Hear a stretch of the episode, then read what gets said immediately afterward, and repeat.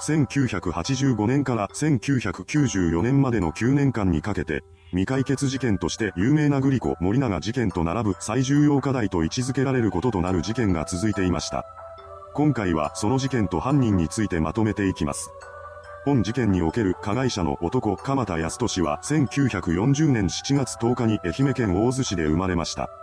鎌田家は旅館に割り箸を納入する仕事をしていたそうなのですが、鎌田本人は自身のことを有名旅館の跡取りだと語っていたようです。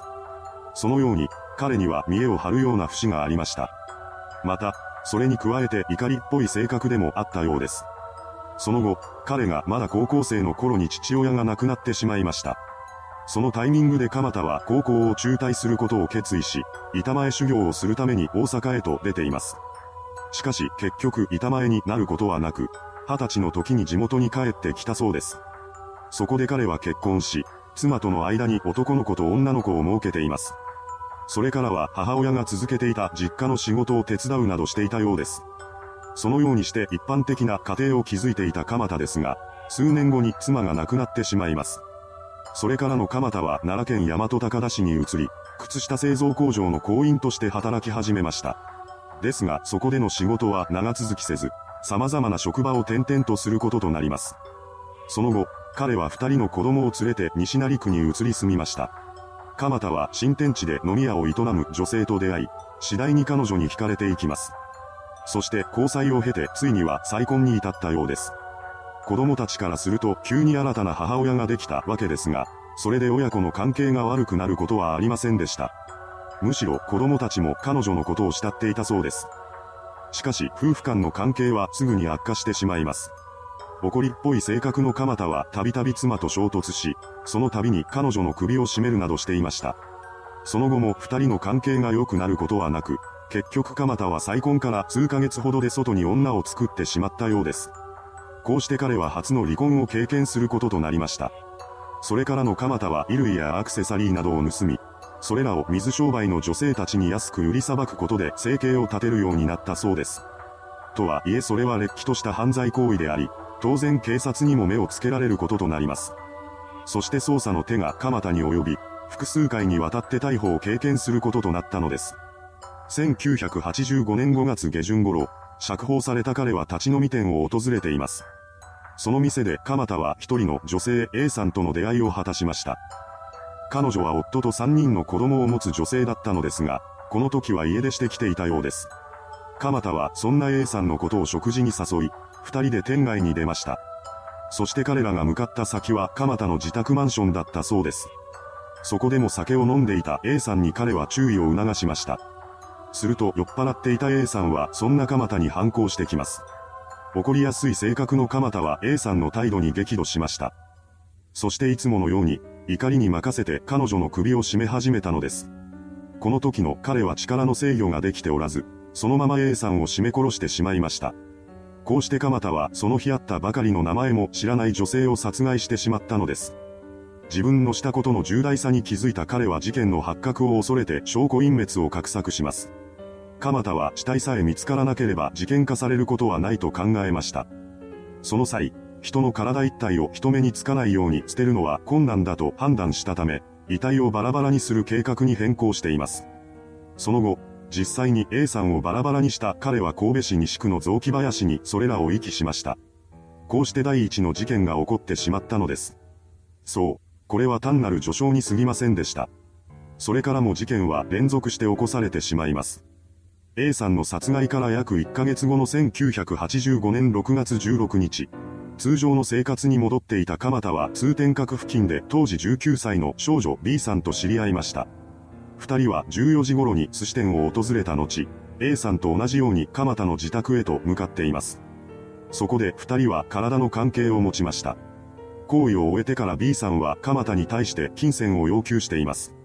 蒲田は仕方なく1万円を渡したそうですが、これを受け取った B さんは少ないと言い放ちました。この言葉に蒲田は激高します。そして B さんの上にまたがったかと思うと彼女の首を絞めました。彼は数分の間力を緩めず、B さんは息ができずに窒息死してしまったのです。こうして第二の殺人を犯した鎌田はまたもや証拠隠滅を図って遺体をバラバラにしています。その上で切断した B さんを段ボール箱に入れ、奈良県北葛城郡高陵町三好の農道脇に遺棄しました。ただ、今回は第一の事件よりも人目につきやすい場所に捨てていたため、翌日の夕方には発見されることとなります。こうして初めて事件の存在が明るみに出ることとなりました。ただし、この時点で発見された遺体は一人分のみです。当然ながらこの事件が連続殺人事件だと明らかになることはありませんでした。そのため奈良県警は一つの殺人、死体遺棄、死体損壊事件として捜査を開始しています。その際、捜査本部が設置されたのは高田署でした。これを知った鎌田は事件発覚から3ヶ月後の1985年9月に、怪人22面相という署名入りの挑戦状を高田署長宛に送りつけています。この挑戦状はグリコ森永事件を模倣したものでした。中には、捕まえられるものなら捕まえてみろなどと警察を挑発するような文章が記されていたようです。その他にも殺害前に B さんを連れて行った寿司店の名前など、犯人しか知り得ない情報が書かれていました。その場の怒りに任せて手を染めたはずの犯行でしたが、事件発覚を受けてからの蒲田は愉快犯のような行動を見せ始めます。挑戦状を受け取った奈良県警が B さんの足取りを捜査したところ、実際に彼女が中年男性と共に寿司店を訪れていたことなどが明らかになりました。このことから警察は挑戦状が単なるいたずらではなく、本物の犯人から送られてきたものだと見て捜査を進めていきます。そんな中でも事件は続いていきました。1987年1月22日17時30分頃、鎌田は道端を歩いている当時9歳の少女 C さんを見かけ、わいせつ目的で彼女を連れ去ることを決めています。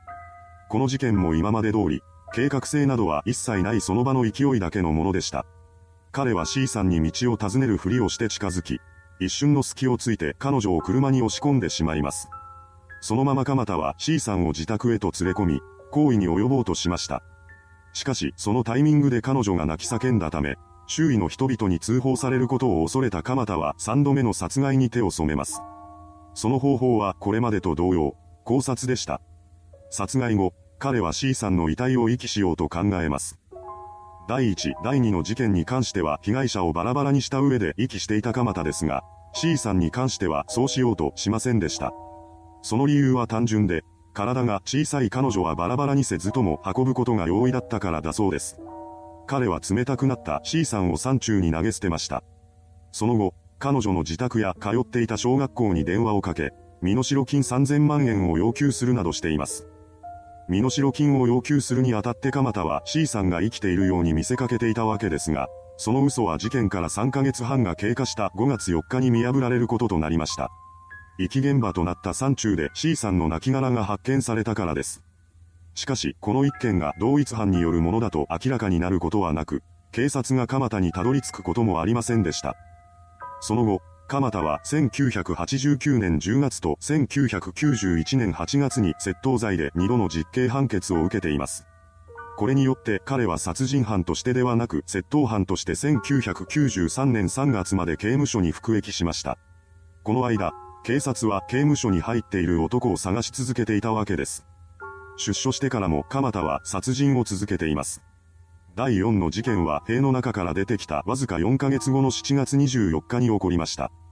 この日、鎌田はホステスとして働く当時45歳の女性 D さんを自宅に連れ込んでいます。そこで彼女と関係を持とうとした際、先に金銭の要求をされました。すると鎌田は何の躊躇もなく D さんのことを締め殺したのです。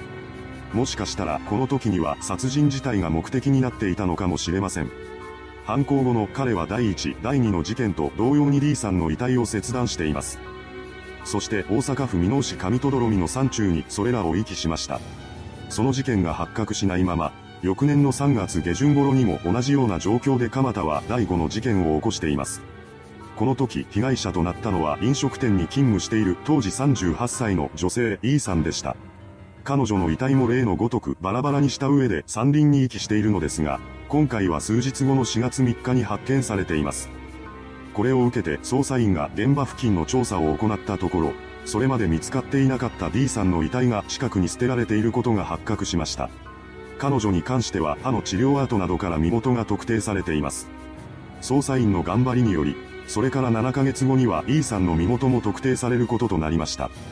しかし被害者らと蒲田との関係はいずれも薄かったため、なかなか捜査線上に彼の存在は浮上してきません。一方の蒲田はなおも窃盗事件を繰り返していました。そして1995年4月に企業の倉庫から商品を盗み出した容疑で逮捕されています。それから蒲田は取り調べを受けることとなるのですが、その中で彼が第2の事件の被害者である B さんが事件前に訪れた寿司店周辺の地理に詳しかったことが明らかになりました。さらに、事件当時、蒲田が借りていたレンタカーの走行距離が遺体発見現場までの距離と一致していたことも突き止められたようです。そこで蒲田と事件との関与を疑った大阪府警が第2の事件で犯人から送りつけられていた朝鮮状に付着していた指紋と蒲田の指紋を照合したところ、それらが完全に一致するとの結果が出されました。それに加えて B さん、D さん、E さんの遺体が似たような形でバラバラにされていることが判明します。こうした情報から一連の事件が同一犯によるものだと睨んだ大阪府警と奈良県警は同年5月10日に連続女性バラバラ殺人死体遺棄事件の合同捜査本部を設置しました。その後、合同捜査本部が蒲田に対して追及を強めたところ、彼は自身が一連の事件の犯人であることを認めたようです。それと同時にその時点ではまだ判明していなかった事件の存在も供述しています。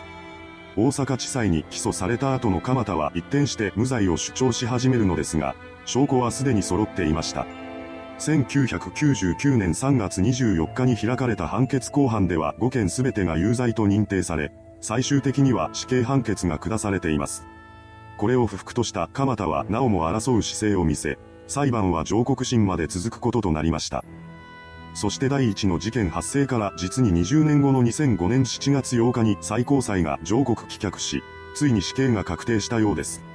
この刑が執行されたのはそれからさらに11年後の2016年3月25日のことでした。蒲田は週刊先大阪拘置所でその生涯に幕を閉じることとなったのです。いかがでしたでしょうか ?5 人もの命を奪った衝撃の事件。同時期に発生したオウム真理教事件の陰に隠れがちで認知度が低い事件ですが、その凶悪性は計り知れません。それではご視聴ありがとうございました。